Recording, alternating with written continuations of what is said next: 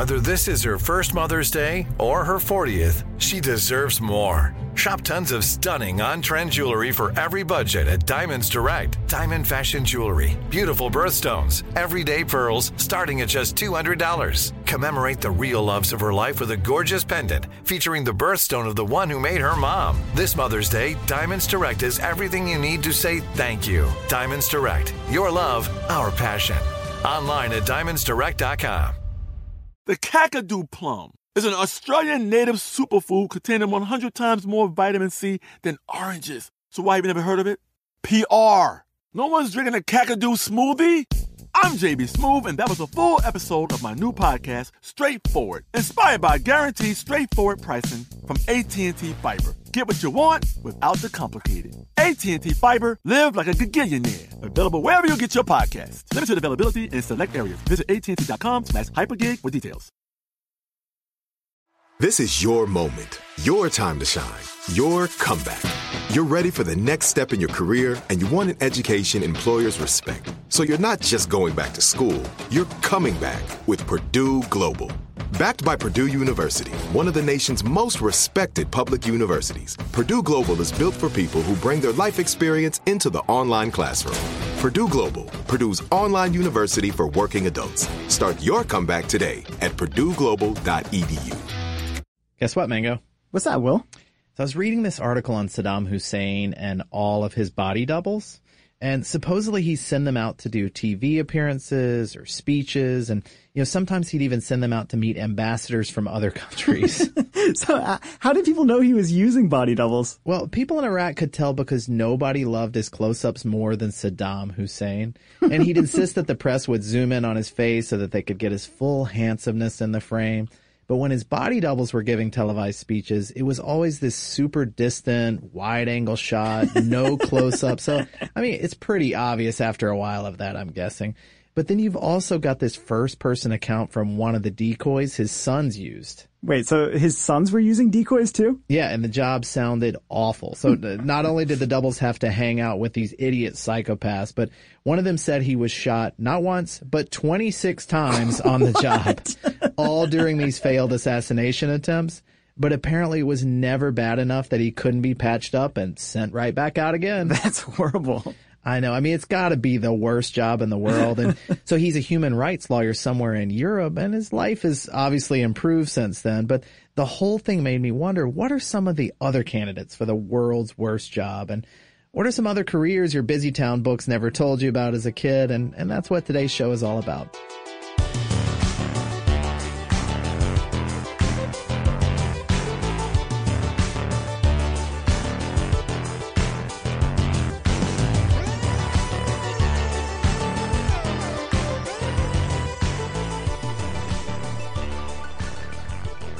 Welcome to Part Time Genius. I'm Will Pearson, and as always, I'm joined by my good friend Mangesh Hattikudur. And the man behind the soundproof glass, dressed like a paperboy from the 1920s, is our good pal Tristan McNeil. He's always committed to these. I know, Tristan. We don't need a paper. We've got phones. Okay. All right. So, so Mango, I know you and I feel lucky to have this weird job that we do where we basically get to read things and then talk to each other about them. I mean, how weird is it that this is our job now? I know it's the best, and uh, and then we got to spend this whole week on the job just researching other people's terrible jobs is pretty great. Actually, I forgot to mention this to you. I, I Googled worst jobs, and one of the first things that came up was a list of Steve Jobs being terrible to other people. it was like, like him yelling at a Whole Foods cashier for supposedly overcharging him by a quarter, or how he used to recruit talented people by telling them they hadn't achieved anything in their life. So, you know, maybe they should come work for him. Well, maybe we should do a worse Steve Jobs episode down the road. But uh, but let's get back to regular jobs. So I, I, I was talking to my friend who's this cultural theorist, and he was talking about the way Europeans used to think about work and the way Americans still think about it, and how different those two are. what do you mean by that? So, I mean, this is all getting blurred now with technology and whatever, but he was reading this Italian sociologist's book from the 1980s, and the author was making this argument that in America, you're supposed to get enjoyment out of your job. Like, there's this tremendous emphasis placed on doing what you love, right? I mean, that, that's the ideal, I guess. hmm And, and his point is, like, your life revolves around your work. Your work friends are some of your closest friends and you might hang out with them at night. You keep your cell phone by your bed in case there's a work emergency.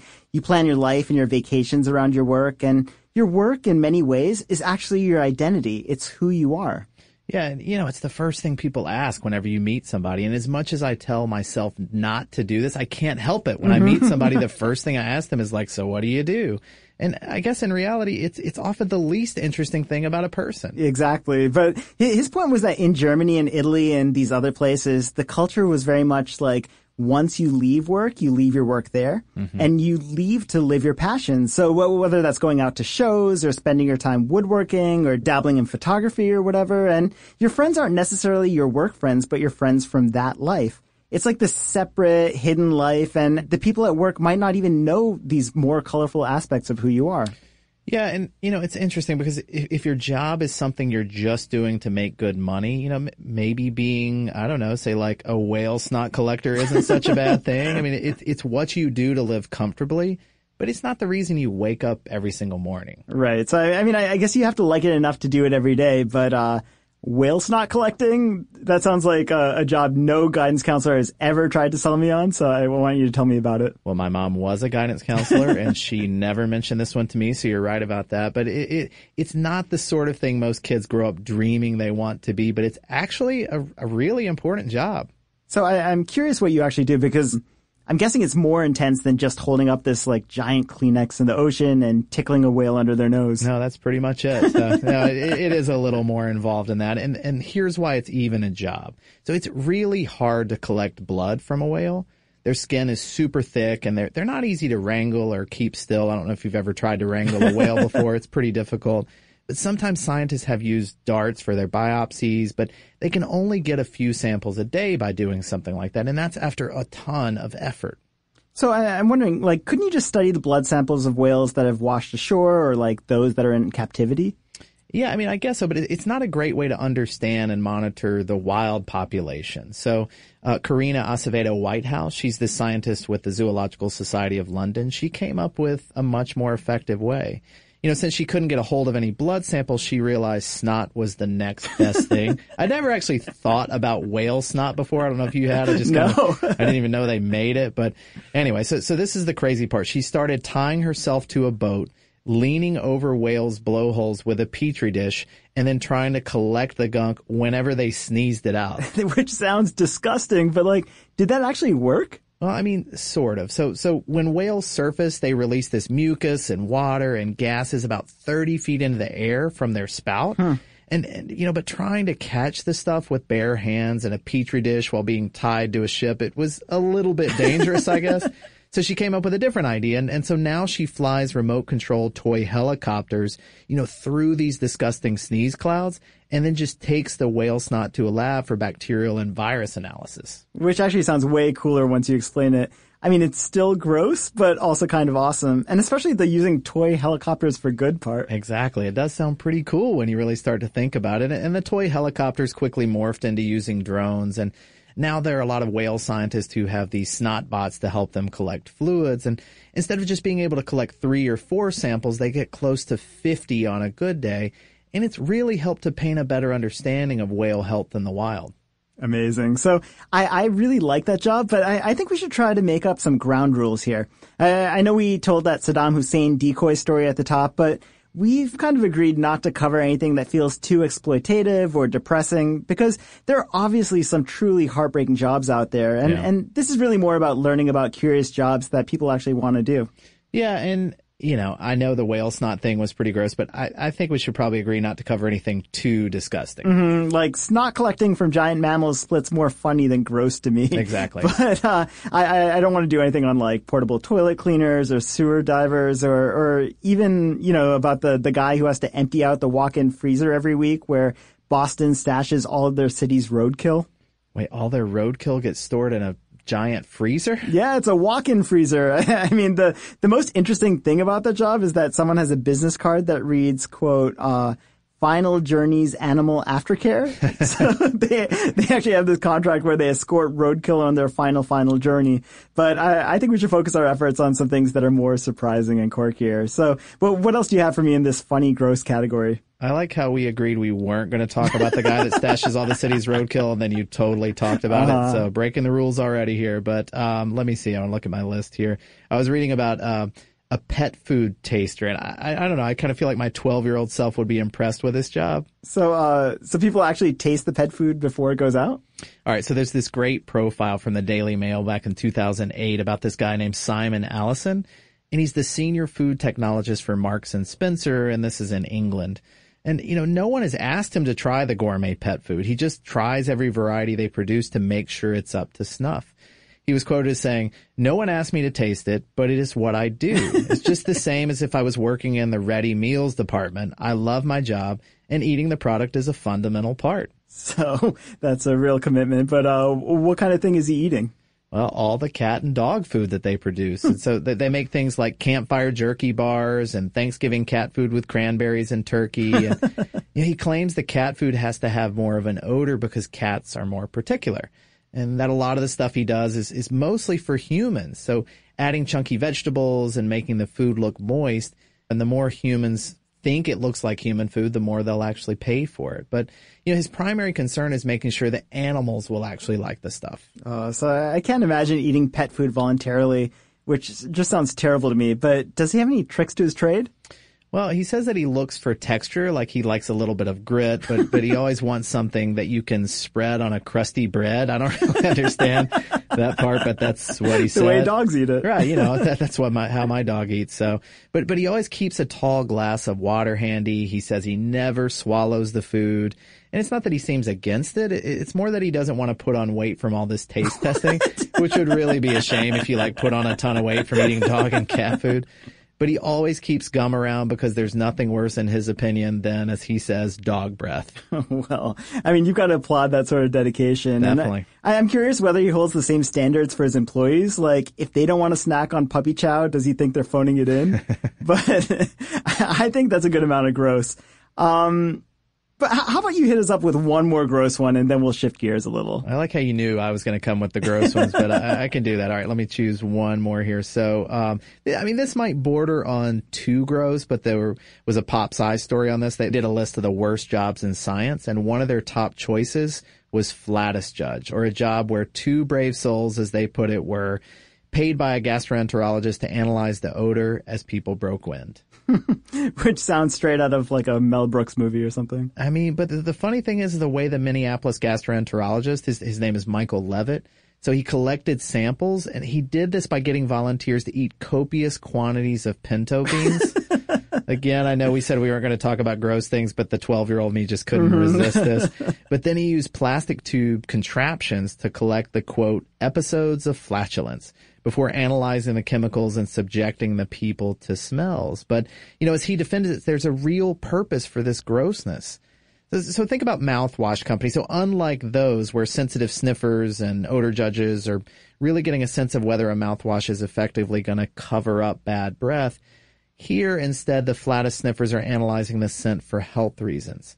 And, and Levitt believes you might actually be able to detect things like ulcerative colitis, you know, all, all from these aroma notes. And uh, as the article puts it, quote, he's dedicated his career to the study of the myriad fragrances produced by the human gut and imprudently ignored by the medical establishment. I like that phrase, myriad fragrances. But uh, flatus judge is definitely not a job I want, and I, I, do think that's enough grossness. So why don't we break for a little quiz? And then I want to talk about a post that's been called the hardest job in the world, the Somalian Minister of Tourism. So back in a minute. Today I'm going to give you some straightforward advice on how to deal with naughty kids. How about instead of timeouts, time ins? Time for you to start paying some bills. I'm JB Smoove, and that was a full episode of my new podcast, Straightforward, inspired by guaranteed straightforward pricing from AT&T Fiber. Get what you want without the complicated. AT&T Fiber, live like a gigillionaire. Available wherever you get your podcast. Limited availability in select areas. Visit AT&T.com slash hypergig for details. Live Nation presents Concert Week. Now through May 14th, get $25 tickets to over 5,000 shows. That's up to 75% off a summer full of your favorite artists like 21 Savage, Alanis Morissette, Cage the Elephant, Celeste Barber, Dierks Bentley, Feid, Hootie and the Blowfish, Janet Jackson, Kidz Bop Kids, Meghan Trainor, Peso Pluma, Sarah McLachlan. Get tickets to more than 5,000 summer shows for just $25. Until now through May 14th. Visit LiveNation.com slash Concert to learn more and plan your summer with Sean Paul, Sum 41, 30 Seconds to Mars, oh, and Two Door Cinema Club. Are you still searching for your perfect place to call home? Well, now is the time to buy at Fisher Homes. If you're looking to move in before the end of 2024, May could be your last opportunity to start building your dream home and close before the year's end. If you're hoping to move in even sooner, Fisher Homes also has homes that are move in ready and waiting for you, where you can start enjoying the benefits of homeownership even faster. Schedule your personal tour with a new home advisor today at FisherHomes.com and make this spring the season you find your your perfect home sweet home.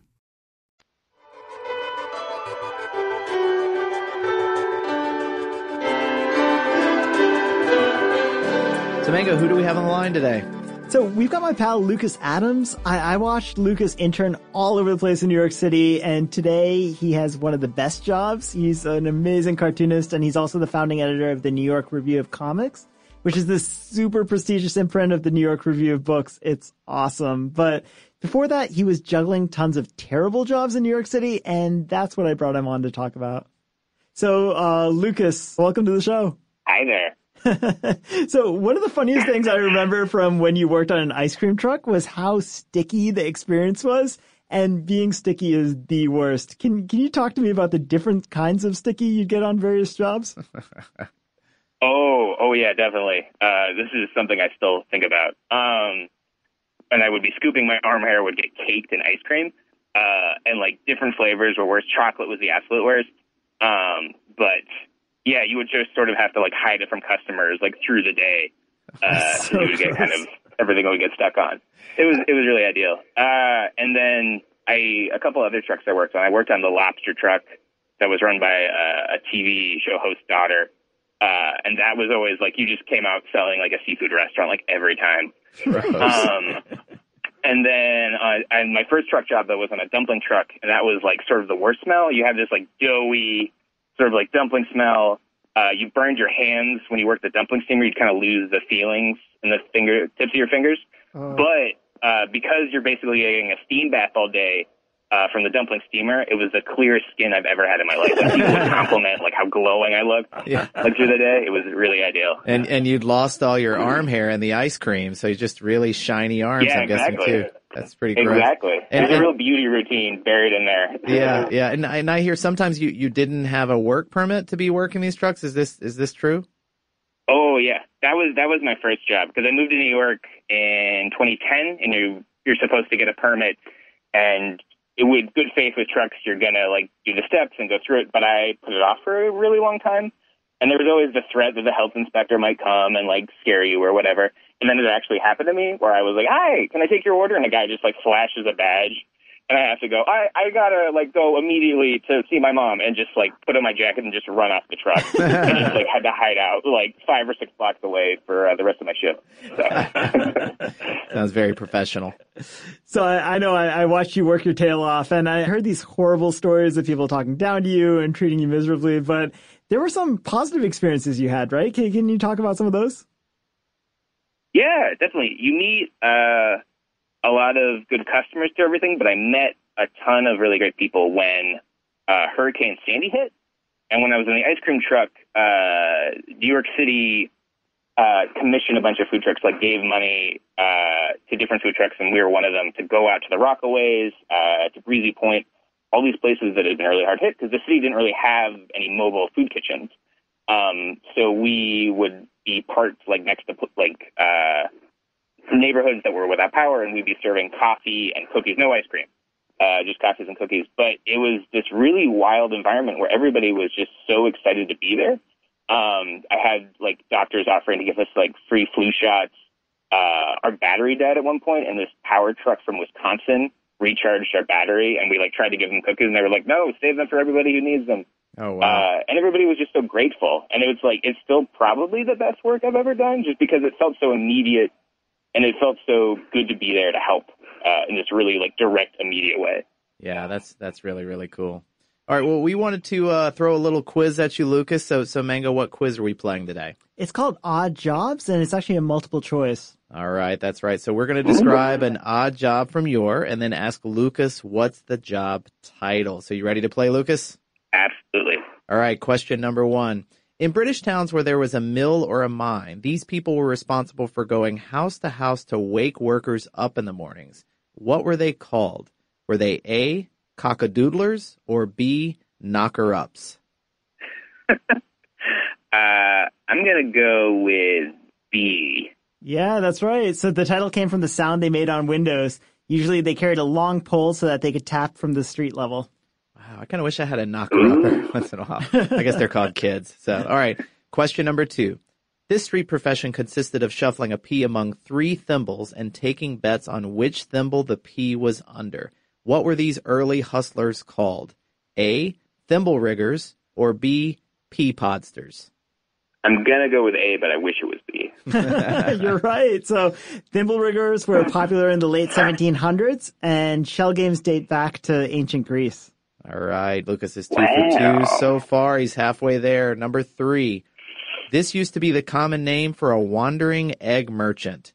Is that an A, Eggler, or B, an Egmont?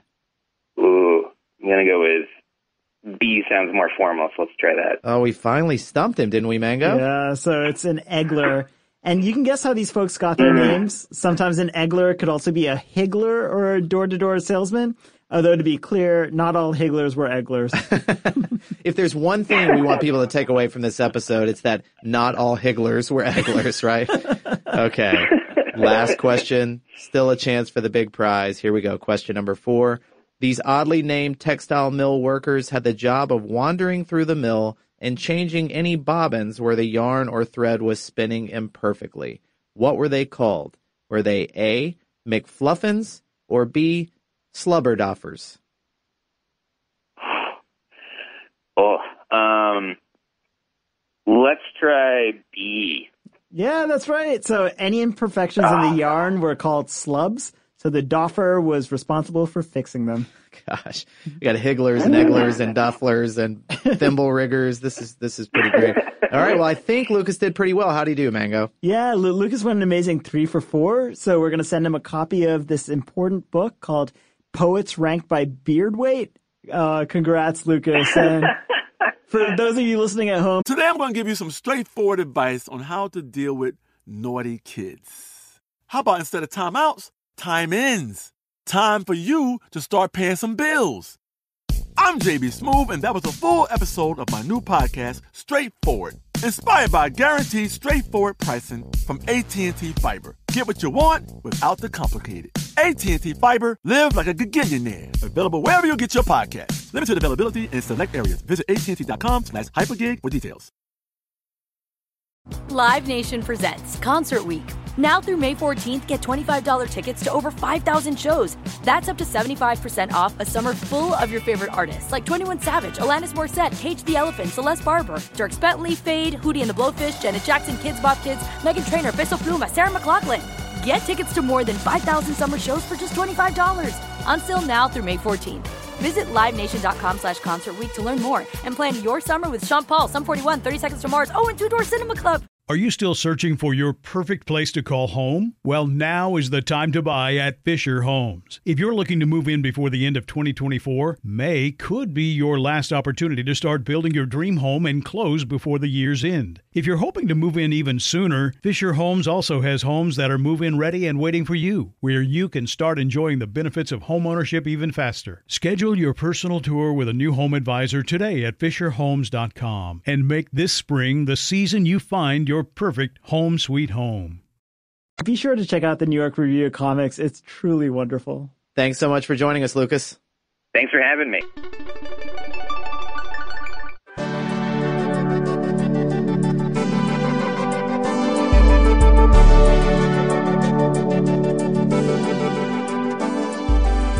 Welcome back to Part Time Genius. Domingo, we're talking about terrible jobs today, but before we dive back into those, why don't we cover some of the best job titles we've seen? Now, you, when we were at Mental Floss, I remember your job title was something like, wasn't it like VP of Important Things? Mm-hmm. Yeah, so my initial title was actually Product Development, just because that was the job that Tom Hanks had in the movie Big. Mm-hmm. But then I changed it to sound even less like a job. All right. Well, I've jotted down a list here of some other enviable job titles. Uh, one of my favorites was uh, Bacon Critic, and that's actually a real job at Time Magazine's Extra Crispy site. Huh. So it's a site dedicated just to breakfast. And apparently they have the critic working pretty hard. I mean, the, the person who filled the job has eaten 31 animals in the span of a month. and I'm guessing those aren't full animals, but just the bacon bits. Right, right. so what are some of the other great titles? Uh, let's see. Yahoo has a uh, head of cybersecurity that's called the paranoid in chief. Mm-hmm. And it makes the job sound a little bit more fun. And of course, it makes sense because the entire cybersecurity division there, they're called the Paranoids. so I actually have a few of these jotted down as well. Um, Pizza Hut employs a dean of pizza, and I would love to have that title. No kidding. And there's this company called Matrix Group, which is a digital agency, and they've got a chief troublemaker on staff. and that's another job title I like. Uh, a little mischief and troublemaking is always something I'm fond of. And a little bit of nonsense in there too. that also makes sense. All right, speaking of which, Microsoft used to have a job for the Galactic Viceroy of Research Excellence. What's that mean exactly? I mean, I think it's some sort of cloud computing gig. I, I, don't really know. And then I saw another from uh, Powtoon, which is a software company to help animated explainers and presentations, has a chief executive unicorn. Well, those are definitely very dreamy job titles, but here's one that isn't a dream job. In, in fact, in 2004, The Economist magazine called it the hardest job in the world. It's the director of tourism in Somalia. Yeah, I mean, I'm definitely interested to hear what you're going to say about the gig, but I do think it gets into tricky territory. You know, obviously Somalia has been ravaged by civil war for decades now, so, you know, it's not as though we're making light of any situation there, mm-hmm, right? That, that's true. And it is sad because the country is truly beautiful. Like, Mogadishu was once referred to as the white pearl of the Indian Ocean. The coastline is completely stunning. There's really interesting cuisine from the Italian influence that was there. Like people eat pastas for lunch with all these various spices and, and from its previous life as a trading port, there are all these other spices that are imported as well there are these uh, cave paintings and, and there's this medieval walled city that supposedly contains like 90 mosques. Oh, wow. Yeah, there, there's a lot of rich history, but I, I think there are two main types of terrible jobs. They're like the gross ones, and then they're the ones where you're just bored out of your mind because you can't accomplish anything and you have nothing to show for your work. Mm-hmm. They're kind of this like Sisyphus-like job. Yeah, I was telling you about that uh, that piece I read in Esquire a while back, and Mm-hmm. and I think these two dudes in Hollywood, you know, from the outside they looked pretty successful. They had these fancy houses, drove sporty cars, they made a few hundred thousand bucks a year. Eh, definitely enough to eat and vacation well, and, and they were really unhappy though because their job was to do rewrites on the fifth and sixth version of terrible scripts. And so they they worked on the Fletch reboot or Angela's Ashes 2 or whatever horrible movie idea studio has, and they get paid good money to try to save these movies. So they'd work really hard, but the article said in something like 15 years in Hollywood, neither of them had ever had a real film credit to their names. Exactly. So there's like a futility in those jobs that's remarkable. And it's the same thing with this Somali tourism director. So here, I'm going to read you a little bit from this Economist article, which is actually from 2004. So, Abdi Jamale Osman is Somalia's Minister of Tourism. His inbox is always empty, given that his homeland has not had a single officially acknowledged tourist in 14 years. Somalia is not without its attractions. And so it goes on to say, like, while the lobster and views from hotels are exquisite, one of the hotels, the Sharmo, advises guests to hire at least 10 armed guards to escort them from the airport. Since civil war broke out in 1990, Somalia has been divided into some two dozen warring fiefs, but Mr. Jamale is undaunted. Later in the article it says, I'm sure tourists would leave Somalia alive, and I'm hopeful they wouldn't be kidnapped, he says. At least we would try to make sure they were not kidnapped. Although it can happen. I mean, I mean, he sounds so sweet and like kind of optimistic that people will actually come. Mm-hmm. Yeah, but it, I don't know. It's not very reassuring though. yeah, but he shows up to work every single day. And just for the record, Somaliland, which is this politically stable and a breakaway territory on the northern coast, that actually does have more to see. You can go snorkeling there and see some of the art we talked about earlier. And it's pretty safe, but Somalia itself is still pretty rough. There's no U.S. embassy, and Osman has said that while you can come for the animals, most of them have been eaten. Mm. But what's interesting is that occasionally people do come. So, in fact, Time had this amazing story from 2010 about this 41 year old Canadian guy. Uh, his his name was um, Mike Spencer Brown, and he somehow caught a plane to Mogadishu. He's one of these guys who's been to like 150 plus countries and just wanted to put Somalia on his list. But when he showed up, officials were in such disbelief that they tried four different times to put him back on the plane and send him home. And Brown admitted he had to shout and play tricks until the plane left without him. But his trip wasn't actually that fun. Like he couldn't actually leave his hotel room. wow. I mean, I guess as hard as a job like tourism director there sounds like. I mean, the positive is you can only go up. I mean, this this this guy had his job for 14 years, got zero tourists every single one of those years, and then he gets one Canadian. So, like, I, I would imagine he's got to get a bonus for that, right? Yeah, I guess that's a better way to look at it. But what, what I find fascinating about Osman and, and some of the other people I researched in these really futile jobs is what pride they take in their work. Like, have you ever heard of uh, Bruce the Mouse Strauss? You're talking about the boxer, right? Mm-hmm. Yeah, I, I, have, but you sh- you should definitely talk a little bit about him. Yeah. So well, one of the things that's crazy to me is that there's this whole world of like professional losers out there, and sometimes they're called palookas or tomato cans, but they're the undercard opponents who keep fighting because they still love the fight. I mean, that does sound pretty terrible to me, though. yeah, me too. But Bruce's story is particularly odd because he might be the best loser in history, both as a good sport, but also as a talent. So uh, apparently at age 16, he got knocked out by a stray shot put. And when he woke up, he only had this slight headache. But to him, it was this like total revelation that he could get in a ring and not really be worried about getting knocked out. And according to the Sports Illustrated article on him, his goal has been to become the best opponent of all time. He's lost over 80 times under his own name, 50 or 60 times under aliases. He's been knocked out three times in a week, oh. twice in a night, and he even has these like special weighted shorts or trick trunks as he calls them. And they're made so he can box at 180 pounds, even though he's 155 pounds. And the weirdest thing is that he loves what he does. Like that's the crazy part to me. I don't understand why he wants to box at a higher weight. So like he likes losing and then really just wants to get hit by an even bigger person. yeah. but if he's known for losing, why do people still put him in fights? Because he doesn't just lose. Like he goes nine or ten rounds with people and then actually gives them a really good fight.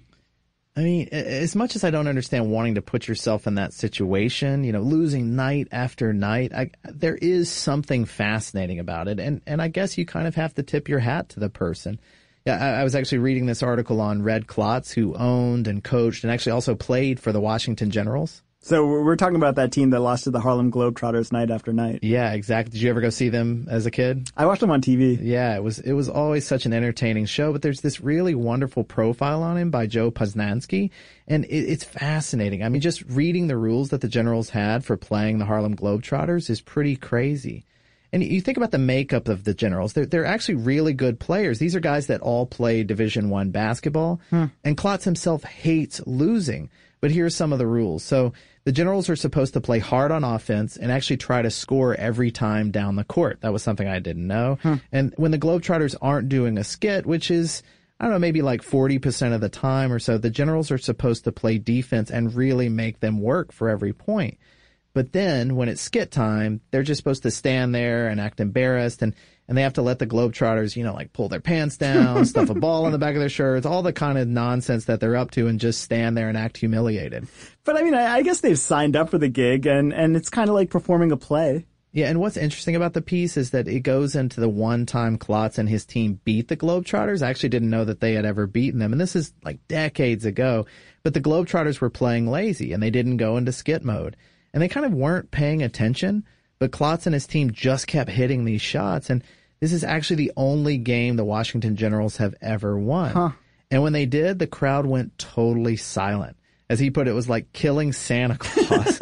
and, and, the truth is, the Generals are not actually paid to lose to the Globetrotters. They're paid to be really good opponents. So when this strange victory happened in a completely dry town in the South, the team took Klotz into the shower and sprayed him in orange soda instead of champagne. yeah, but I'm sure they didn't see it coming. Like, who could have expected that win? I don't know, but but what I love most about the piece is that Klotz really doesn't see himself as a loser. He sees, you know, quote, giving your fight your all as winning. And, and for a good part of his life, he was a winner. So he was just five foot seven and he led his high school team to the city championships in Philadelphia. He then went on to play at Villanova, so obviously a good basketball school. Mm-hmm. And then for the Baltimore Bullets, where he actually won a championship. This was before he started playing for the Generals. So he won an NBA championship? Well, th- this was proto NBA, but it was essentially that. I mean, he, he was in the Guinness book as the shortest player on record to have been on a championship basketball team. But his desk at home was apparently cluttered with notions on reframing the idea of losing. He has himself in a frame with a picture of Al Gore, Charlie Brown, and Thomas Dewey. He kept this Confucius quote around him that says, uh, Our greatest glory isn't falling, but in rising every time we fall. I mean, the man lost over 2,500 games in a row, so he had to come to terms with it somehow. But the way Posnanski ends the piece is, is actually kind of beautiful, though. It, it, it's about the game after the epic win. So the Globetrotters were ticked off. They'd been yelled at and they came out to play. I mean, they just destroyed the Generals in the next game. But Klotz's memory of the night isn't that they lost or how many times he was pantsed or anything like that, but how they gave it their all. How they made the Globetrotters look really great that night and how at the end of the game, when he looked at the fans smiling and feeling like they had the best night out, his contribution to that made him feel like he'd won. Oh, I love that. So, can we talk just for a second about one other aspect that can make a job terrible? Sure. What's that? Uh, your boss. Ah, okay. So it, it's no surprise that a good boss can make you want to stay in a job for longer, and a terrible boss can give you anxiety and make your life miserable. But there was this interesting study from the Harvard Business Review that found people are happier at work when their boss can do their job. So, what does that mean exactly? So if your boss is trained in your position and has this deep expertise and understanding of what you do, you're more likely to enjoy working with them and, and supposedly perform better. It's a departure from this idea that you just need a great manager and delegator in the position. And apparently the results bear out not just in happiness, but in results. Uh, according to the report, Formula One teams do better if led by successful former racing drivers, and universities do better when led by top researchers rather than talented administrators which is kind of fascinating. That is interesting. Yeah, I'd not heard that before. All right, but so so let's talk about the actual worst job we each read about. So what what would you say is yours? Well, th- this is only because I, I, now get claustrophobia, which is a fun new skill I've acquired in my 30s. but uh, being in a crowded or small space for too long kind of creeps me out which is why I've chosen isolation chamber testing at NASA for my nominee for worst job. Oh, that does sound awful. Yeah. So according to PopSci, quote, uh, engineers responsible for life support systems sign up to spend a few months in cramped captivity to test their equipment for no additional pay. In one 91 day test at NASA, the crew recycled their urine into drinking water 13 times. But the true hell is other people. So uh, apparently, like fistfights and uncomfortable encounters happen all the time. And the worst part is that while people volunteer for this duty to beef up their resumes, according to the article, quote, none of NASA's recent chamber testers has actually made the astronaut corps. Oh, that does sound brutal. I, I probably would put that in my top two or three worst jobs too. Mm-hmm. But um, all right, so mine comes after reading a profile on this guy, Bill Haast. He's a 97 year old guy and he is a snake milker. He's been bitten over 172 times oh. by various venomous snakes. And he used to put on shows at his Serpentarium in Miami, and it was one of the most diverse collections of venomous snakes in the world. But the whole reason he'd do this is to save lives. So he was routinely flown around the world to provide anti-venom for various snake bites, and he saved so many different lives. In fact, when his anti-venom bank briefly closed, the number of deaths from exotic snake bites went up. And since it reopened in 1998, it's actually saved over a thousand people. You know, and, and while that's all very heroic, the idea of actually holding a snake and milking it for venom is something that, I don't know, strangely, I just can't get into for some reason. yeah, me either. But you know what does appeal to me? I do. The PTG fact off. All right. And because of today's theme, we both agreed going into this one that we're going to concentrate on some terrible jobs that no longer exist. Let's do it.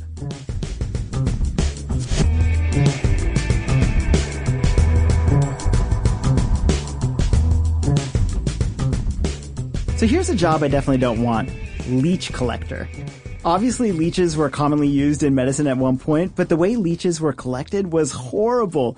Basically you just waded through water and let as many leeches latch onto your legs as you could. And also the job wasn't paid well, which makes the job even worse. Oh man. All right. Well, here's a dumb one. Whipping boy. So as a companion to a Renaissance prince, you got to play with the young royal and perhaps taste some of his food.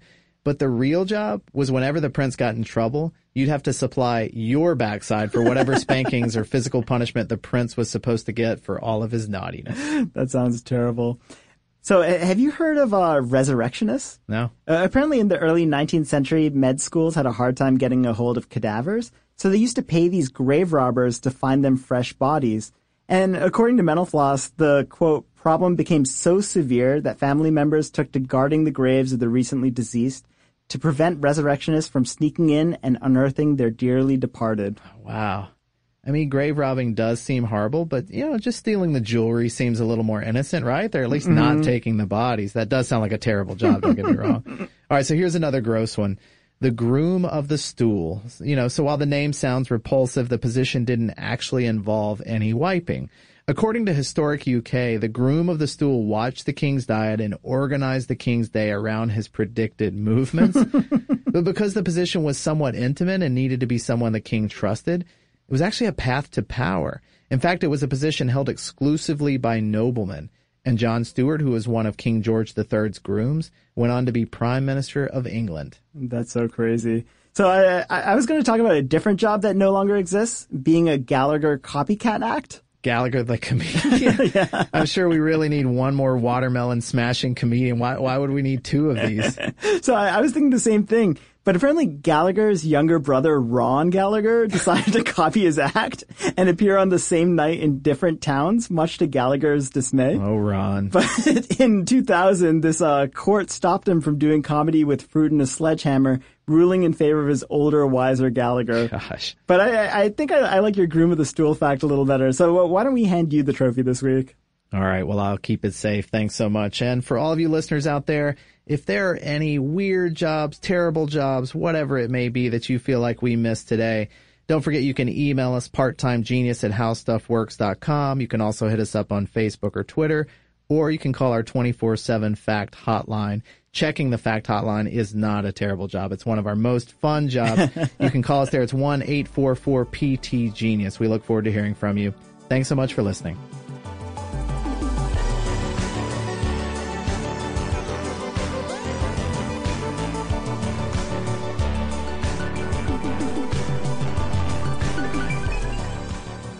Thanks again for listening. Part Time Genius is a production of How Stuff Works and wouldn't be possible without several brilliant people who do the important things we couldn't even begin to understand. Tristan McNeil does the editing thing. Noel Brown made the theme song and does the mixy mixy sound thing. Jerry Rowland does the exec producer thing. Gabe Luzier is our lead researcher with support from the research army, including Austin Thompson, Nolan Brown, and Lucas Adams. And Eves Jeffcoat gets the show to your ears. Good job, Eves. If you like what you heard, we hope you'll subscribe. And if you really, really like what you've heard, maybe you could leave a good review for us. Did we, did we forget Jason? Jason who?